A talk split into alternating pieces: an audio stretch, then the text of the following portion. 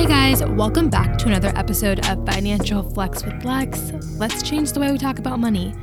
I'm your host, Alex, and what's up? Happy Tuesday. I hope everyone's having a great day so far. I'm not gonna lie, at the time of this recording, it is 11:33 p.m., Monday, April 19th. So, um, this podcast should have been recorded, but this weekend was a little bit crazy for me just because I started to do Shipt again. So if you were listening to me back in the summer, um, like last summer, you would know that I was doing Shipt. Um, pretty regularly um, just to earn some extra income and um, i was actually making pretty good money from it but um, I stopped once we moved out to the suburbs just because we had a lot going on.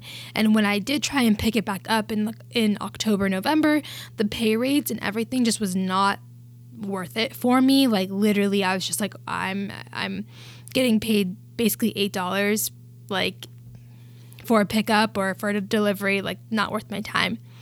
But um, my sisters and my cousins, we are planning a trip, and I really want to go on that trip, but I was like, um, I need money to fund said trip because I don't want to get off track with my student loans. So I re downloaded the Shipt app and I um, did it on Saturday and Sunday, and I made about 200 bucks, almost like 170 to be exact.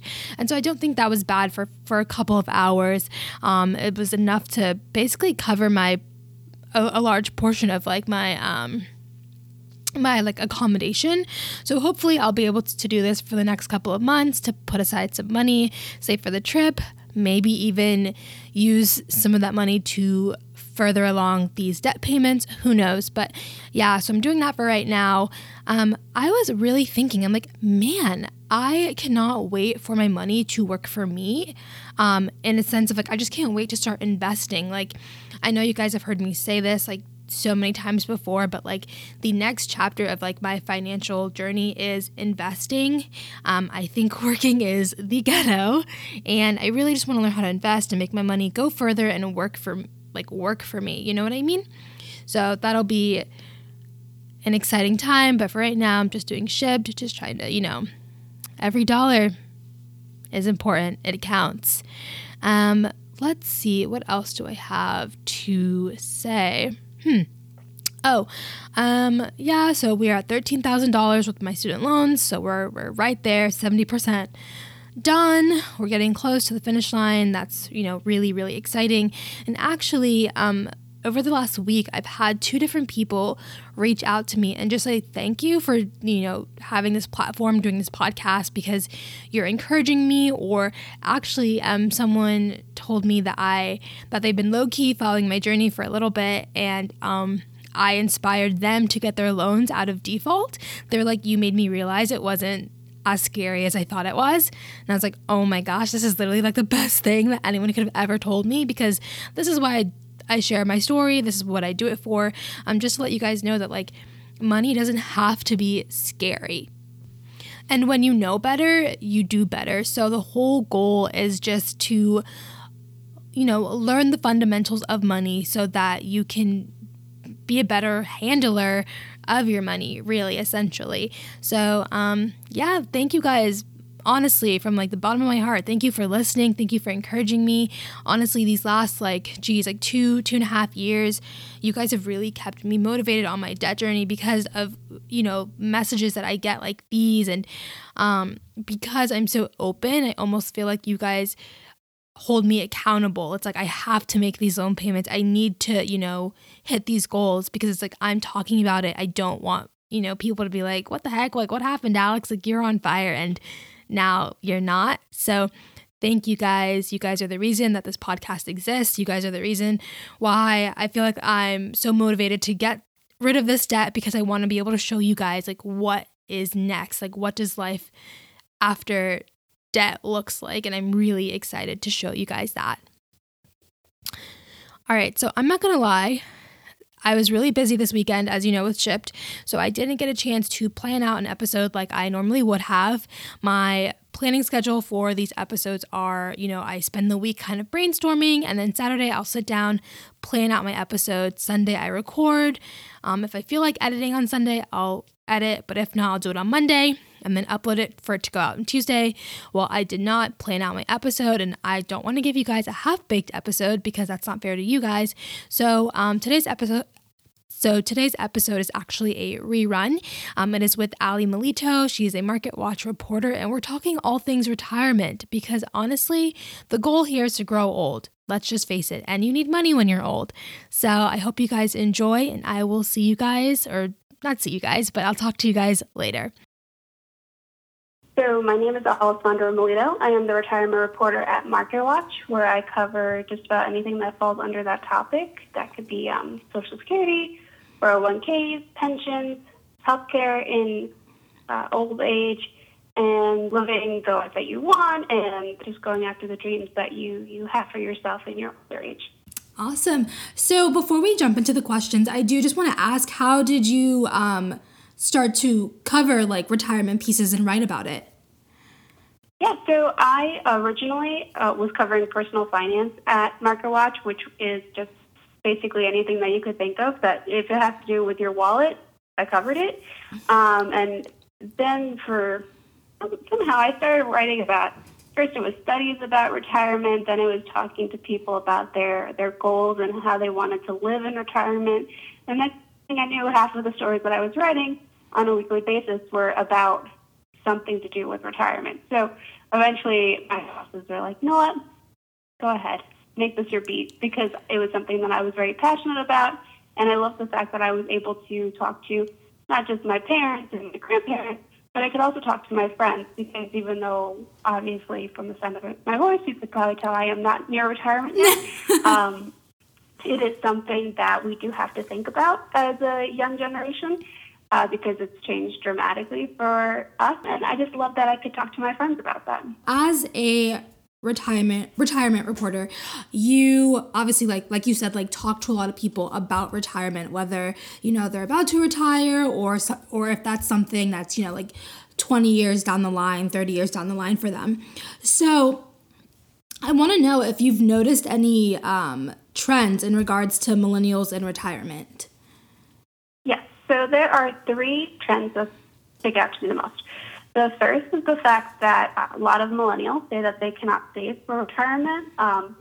this is something that I hear a lot. And actually, I wrote an article. I had done a series a few years ago called Money Milestones, where I looked at how much you should save for retirement at various stages of your life. So I did the ages, like 20s, 30s, 40s, 50s, I think is 60s and 70s also. And then I also like if you, you know, how to save for retirement. If you bought a home, how to save for retirement or how much to save for retirement if you have a family. Um, and the one that was about the 30s apparently struck a chord with a lot of uh, people on Twitter. So um, there is one line in the article that Market Watch tweeted that basically said Fidelity Investments suggested that you save that you will be okay in retirement if you save twice your salary by age 35. So um, that, you know, Market Watch tweeted that one line, and everybody, I guess, not everybody read the whole story, um, and they got very, very mad. It lasted for weeks. So um, I was getting angry tweets about how, like, how dare I write that because they can't save for retirement, let alone save that much for retirement. And um, people even like companies were like joking. It became a meme. People were saying by 35, and they were like saying these ridiculous things that you know people can't accomplish by 35 mm-hmm. or ever. Like you know, like I will go to the Death Star by age 35, something like that. So um, it became a, a big thing. But I talked to some of the, the people who tweeted at me, and a lot of the millennials that I spoke to said that they have a lot of financial obligations that they just can't save for retirement. Like it's not a priority for them. A lot of them said that they have a lot of financial obligations that keep them from saving for retirement. Retirement's just not a priority because it's too far down the line. They have to think about some of the short-term things, like, for example, student loan debt, which is, uh, you know, crippling, or childcare. Maybe they, they have kids of their own and they need to help. Obviously, kids are expensive. They need to pay for their care, or they have to help their parents um, pay for you know health costs or something like that, or they live in New York City and rents are ridiculously high and they don't make enough to pay for rent and food and utilities and life and also pay for retirement. Um, so a lot of people in the younger generations do not believe that they could save for retirement. So that's one trend. The second is they don't think that they will get any Social Security benefits when they retire. That's a huge thing. People joke about it all the time, like, oh, um, I keep paying into Social Security, but I'm going to see zero dollars when I get there. Um, that's not true, by the way. That is a very bad myth that goes around. Uh, it is true that Social Security as a whole is um, not doing so hot. If nothing is done legislatively um, by 2035, the two trust funds that support the system will run out of money. So when that happens, Social Security will just rely on tax revenue. So you will see a reduction in benefits, but you won't. It's not like your your benefit will disappear. It'll oh, wow. be about 80% of what you're supposed to be getting.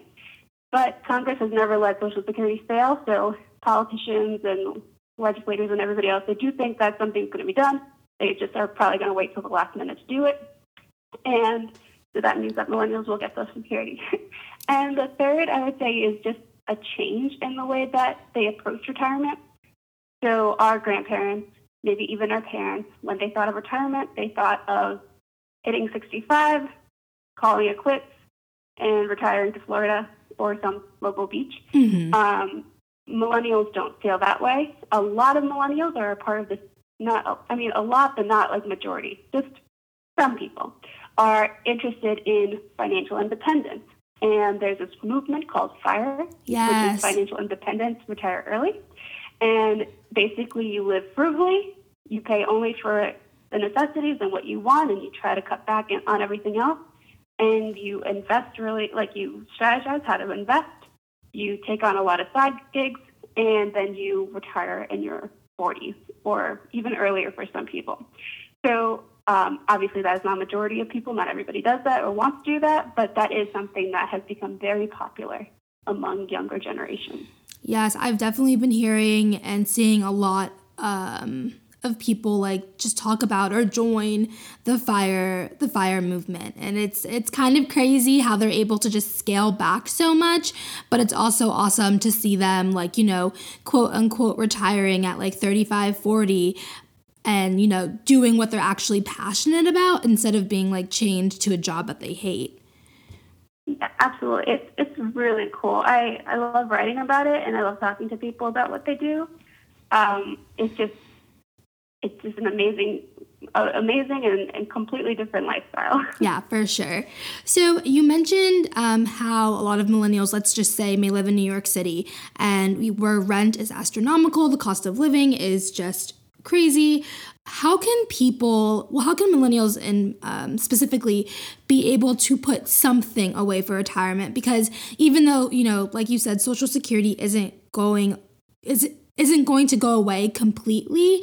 Um, I personally i don't think it'll be enough for someone to you know live off of so making sure that you have a that you have a retirement account is important so what are some ways that you know millennials can start to save um, for retirement without feeling like they're spread way too thin absolutely and social security also just you know, to note should not be something that you rely on as 100% of your retirement income. It should really be like a supplement to other retirement savings and sources of income in retirement. So that's a great point. Um, I would say if you do feel um, pressed for cash, um, starting small is uh, just is a great way to develop a habit. So uh, not all companies, but but a lot of the big ones, they offer 401k plans, and um, those are obviously employer-sponsored retirement accounts that are linked through your paycheck. Um, you can do automatic contribution, which means that the company will automatically take a piece of your, a percentage of your paycheck and put it into an account. So if you, financial advisors typically, um, they suggest that you put away 10 to 15 percent, which is, you know, a decent chunk of change. And not a lot of people can do that. If you are somebody who can't do that, don't worry, don't feel ashamed. That's one of the problems with personal finance conversations. A lot of times people get, um, they feel shame because of the system. Mm-hmm. Um, so if that's something that you can't do, what you can do is some sort of make a minimum for yourself. So a lot of people will get the minimum of whatever the employer matches if their company offers an employer match, which also not a lot of companies, not all companies do, but you're lucky if you have that. Um, the average employer match is probably around three or four percent, so you can do that, and it's great because then you get extra money. Your company will match all or a portion of whatever that percentage is that they tell you. If that's something that you can't do, then still don't don't worry. Do maybe one or two percent.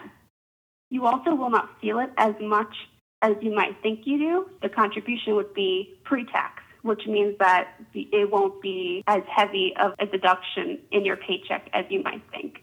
But still, starting small, that's one thing. If you, you don't have the ability to do that, then make a hard goal for yourself to find a way to do that in the next maybe six months or so. Mm-hmm. And that could be something like paring down um, other bills that you have. a lot of times, and I am somebody who has done this in the past as well.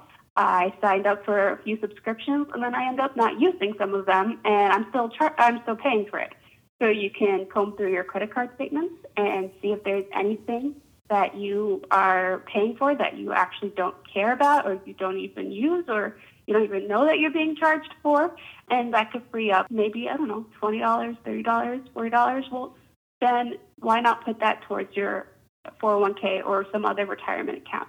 You already don't feel it because you don't see that money and it could be used to, you know, go away each month for your retirement. I love that. I definitely agree. I know for me personally, like my husband and I, so we're trying to pay off all of our um, like student loan debt. So we've paid off his, and now we're working on mine. So the way we've kind of decided to do things is that I don't have a retirement account, but he does. So at first I was like, maybe you should stop contributing to your retirement account so we're able to put even more money towards our debt. And so we did that for about a month. And then afterwards, I was like, honestly, we weren't even feeling it when your money was going into your retirement account. So let's just turn that back on and like, let's just deal with like the money that we get and your that we get with like your paycheck every, you know, every 2 weeks or so. So yeah, so I definitely think like the point is is just to start even if you feel like you can't start, just try to like like you said comb through your expenses and see, oh, like I haven't been to the gym in like 6 months. I don't think I'm ever going to use this membership. I like hiking anyway. So, um I do want to ask, what about the person whose employer doesn't offer a 401k? How can they still make sure that they're contributing to a to a retirement account? Obviously, one of the most popular vehicles for saving for retirement is a 401k, but as you said, that's not always available for people. Unfortunately, too many people don't have access to a 401k. So if you are somebody like that, you don't have to worry. You could still open up an account like an IRA. There are two forms of IRAs. There's a traditional IRA and a Roth IRA. So the traditional account, you put money in pre-tax and then eventually you'll be taxed on that when you do take it out in retirement. And a Roth IRA, you contribute after tax money. So when you do get to retirement and you're ready to withdraw, you're actually not paying any more taxes. It's already done. So that's one thing. Another is just a regular taxable investment account.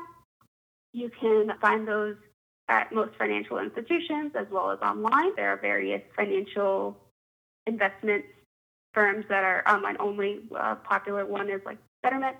There's also Robinhood, I believe, and Acorns. There, there are a bunch. Then, if you want to do something a little different, say you have extra cash, you can open up an HSA. So that's a health savings account. The health savings account is, as the name implies, for health care purposes. But a lot of people use it as a retirement vehicle. That is something that you would most likely have to get through an employer. And the only downside to that for some people is that it's tied to a high deductible plan, which means that, you know, it's a little more expensive in the beginning, but it does give you the ability to save in uh, HSA, which has triple tax benefits. You contribute the money tax free, it grows tax free, and you can withdraw it tax free if you use it for qualified medical expenses and you can save that money in that account until you get to retirement, which is when you are most likely to spend a lot of money on healthcare. Oh wow. So for the HSA, it can only be used for health related health related things. Like you can't take money out of it and like buy a new car when you're in like retirement with it, right? Meant just for healthcare expenses, but people use it as a retirement savings vehicle because of the fact that um, healthcare is expensive. I mean, it's expensive all the time, mm-hmm. but especially in uh, uh, retirement. I know that you talk to all kinds of different people in your line of work. So, do you find that older generations use their children as like a quote unquote retirement plan because I know a lot of millennials feel some sort of like responsibility to take care of their parents because maybe you know they may, they may be like the first in their family to get a college degree therefore being a higher earner than their parents um, or something like that. So what what have you seen as far as like you know parents children and you know retirement? Like what what's that dy- dynamic like? The thing with families when it comes to money it can be very messy. Um, sometimes, it, from what I've seen, sometimes it is the younger person who feels that they need to take care of their parents. And then there are times where parents are, the, are actually the ones who are risking their retirement security for their kids. Also, what's becoming problematic for many generations is they're becoming the sandwich generation. I know a lot of people think millennials are like 20 somethings, but they're, you know, they're people who are in their 20s, they're people who are in their 30s, some I think have even hit 40. It depends on like what year you think millennials start.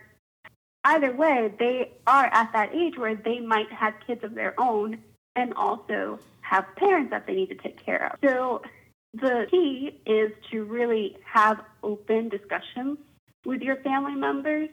Um, of course, I have heard of situations where millennials are, even when they're like still in school, they're taking care of their parents, like helping out at home with the finances.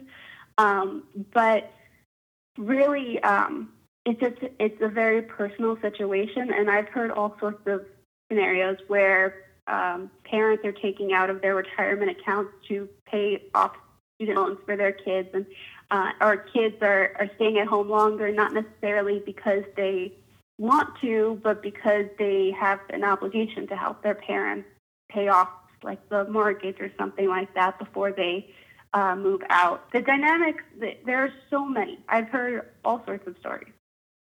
Wow. So do you think that like the that millennials will be able to kind of break that or or is it just, you know, how life works? Millennials, I have faith, can break that system, but there's going to have to be like a huge overhaul on how people approach retirement, save for retirement, and just have some sort of security through various benefits or whatever um, when they get to retirement. Hopefully, you know, just through, like you said, having like open discussion, healthy conversations, um, maybe just on an individual level, people are able to kind of make put themselves in better positions so to where they don't feel the need to um, you know take care of their parents or uh, like vice versa yeah, absolutely. It's not going to change overnight. I you have people talking about retirement on, you know, on social media or around the family table and, and all that. You are bringing to light the importance of thinking about retirement. Like nobody really wants to think about retirement because, uh, you know, especially for millennials, it's decades away. Some people don't think they're ever going to retire. Um, I I talk to people, some of whom are my friends all the time, that they say like, "Oh, I'm I'm just going to work until you know the end," which is morbid, but um, but it's it's at least it's a conversation, and it, it does open up people's eyes to think like, okay, well, what does it take for me to retire? Like, if I had a dream for retirement, like you know, whether that be you know living on a beach or um, like starting a new business or something like that, like what would that look like? Um, and when you open those convers- when you open your eyes to those conversations, um, change is inevitable. So um, it's definitely going to take some time and a lot of conversations, but I do think it's possible. Definitely. So um, I do just want to ask. So, like you said, like a lot of a lot of millennials are like, I'm going to basically work until I die. Like I can't ever see myself uh, retiring. But what about age discrimination in the workplace? Like it's um, it's obvious that some places of work definitely cater to a I guess younger workplace, work environment. So I'm just curious to hear your thoughts on like age discrimination in the workplace, but also millennials basically saying, uh, I'm not retiring, I'm just gonna like work forever. Yeah, so age discrimination in the workplace is very real, and that's unfortunate, of course. It's also very real in the hiring process, and actually, it's really disheartening to hear these stories. But people say like that they don't get jobs because of their age. You know, when they get older, they're being um, aged out, even of the hiring, like the applications. And it's hard to prove that. So there are a lot of like legal issues there. What's nice to know is that there are some companies who, or some companies that um, they like to merge different generations, which is nice because you have uh, the older generations that can teach younger generations from their experience, and then you have younger generations that might be more savvy in a specific area, and they can share that wisdom with the older generation. So that is happening, which is fantastic. Keep in mind that you should like never stop learning because there will come a time when you do get older and you are close to retirement and you might feel that you are too old to be in a job, but you don't have to be too old to be in a job. Like there's no reason for that discrimination. No, definitely. I, lo- I love that. Never keep never stop learning. Like, always learn, guys. Do you think that it's wise for someone to dip into their retirement account to pay off debt? Or what about, you know, pausing their retirement to pay off debt? Like, like what are your thoughts on that? Um, so I would say that for most situations, I would not suggest taking money out of a retirement account. Um, for things like student loans or, or, or whatever, I wouldn't suggest that. Um, there are unfortunately situations that you don't expect where you do need to take money out of a retirement account. Um, you know, a, a terrible emergency or, or family, a, a death or, or a sickness or something like that, and you can't really avoid that. But for the most part, the goal I would say is to try not to take money out of a retirement account. Think of that as money that you are just not supposed to touch. Mm-hmm. And granted, with various uh, accounts, there are exceptions to withdrawal penalties. So, like most times, you you can't just take money out of a retirement account. You're going to be penalized for it, and you're going to be taxed on it. But there are situations where you are allowed to, and you can talk to your employer or the financial institution to figure out when those situations arise. But um, if you can avoid that, it that would be good. The problem is when you start taking money out of a retirement account to pay for uh, pay off like a student loan or credit card debt, you are stunting the growth of your account, which means that you will have less in retirement. Um, the beauty of retirement savings for millennials is because they are so young, they have time on their side, and accounts grow with compound interest. So that's when you know you, the money that you put in and the interest and like the investment gains they're growing on top of each other. So every time you add more money every month or every year, um, it's all growing on top of each other and snowballing, um, which is fantastic. Now, if you were to stop um, stop putting money in, you're stunting the growth.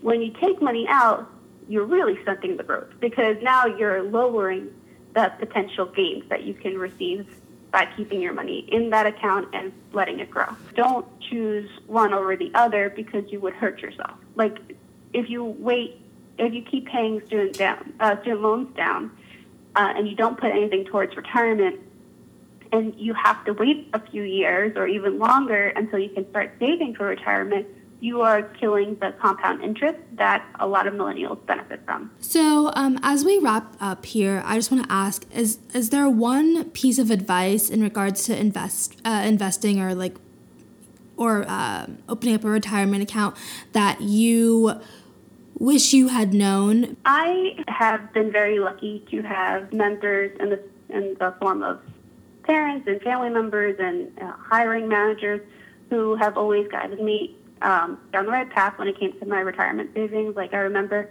my first big job, I sat down with the HR person and she was like, you know what, uh, do you want to open up a 401k? And I'm like, yeah. And she told me, okay, well, you should do 10 to 15%, which is something that a lot of HR people, I don't think they tell employees when they're starting out. I don't think they say like 10 to 15%, but she was talking like a financial advisor.